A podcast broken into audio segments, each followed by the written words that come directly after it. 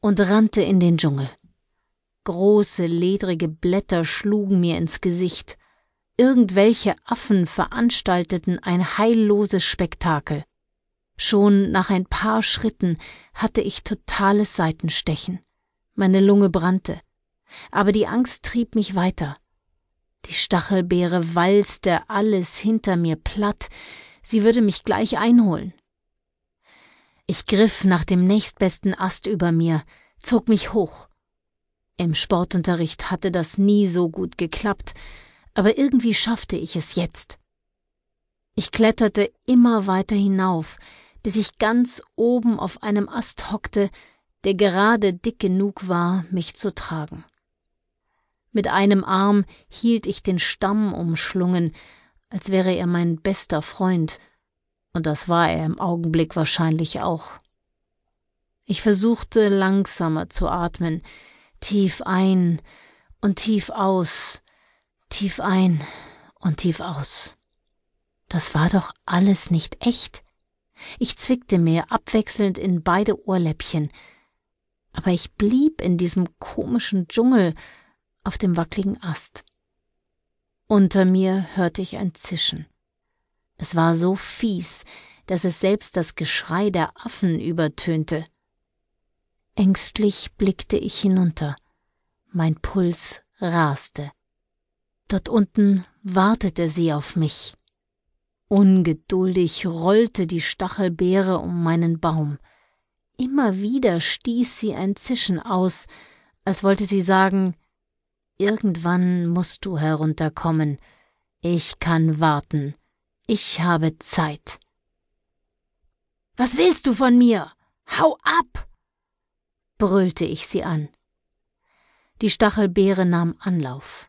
Und dann gab sie Vollgas, raste auf meinen Baum zu. Warum hatte ich mir ausgerechnet so einen dünnen ausgesucht? Aber jetzt war es zu spät. Wie ein Feuerball schoss die Stachelbeere auf meinen Baum zu. Panisch umklammerte ich den Stamm. Es krachte, als wäre ein Lastwagen gegen den Baum gedonnert. Holz splitterte. Ich konnte mich kaum halten, wurde hin und her gerissen. Ich machte die Augen einfach zu und wartete darauf, in die Tiefe zu fallen. Aber irgendwie hielt der Stamm, diesmal zumindest. Die Stachelbeere hatte schon wieder Anlauf genommen. Ein Keuchen und Pfeifen mischte sich unter ihr Fauchen. Ein paar ihrer Stacheln waren gebrochen, aber Dutzende waren noch bereit, mich aufzuspießen. An einer Stelle hatte sich die Monsterbeere matschig gestoßen, roter Saft quoll heraus. Mit einem Schnauben holte sie erneut aus, um meinen Baum zu fällen. Die Affen waren verstummt. Es war plötzlich totenstill. Hilfe! schrie ich. Noch ein Prusten, noch ein Zischen. Es war, als würde die Beere mit den Hufen scharren. Ich krallte meine Hände in die Rinde des Stammes. Das würde mir auch nichts helfen, wenn der Baum erst einmal fiel. Die Monsterbeere holte noch weiter aus. Und dann rollte sie los, auf mich zu. Sie beschleunigte wie eine Rakete. Ich wollte nicht hinsehen. Aber in diesem Moment, ehe ich meine Lider gesenkt hatte, sah ich einen Typen vor die Stachelbeere springen.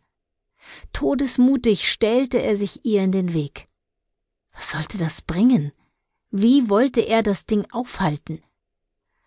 Als hätte er alle Zeit der Welt, hob er seine Hände, hielt die Finger so komisch und murmelte zornige Silben.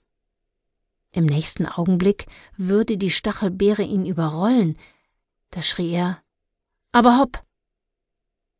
Ein gigantisches Marmeladenglas stand auf einmal vor ihm.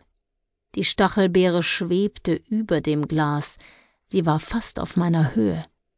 Mit den Füßen konnte ich beinahe die Stacheln berühren. Da platzte die Stachelbeere und floss in das Glas. ein süßer Geruch.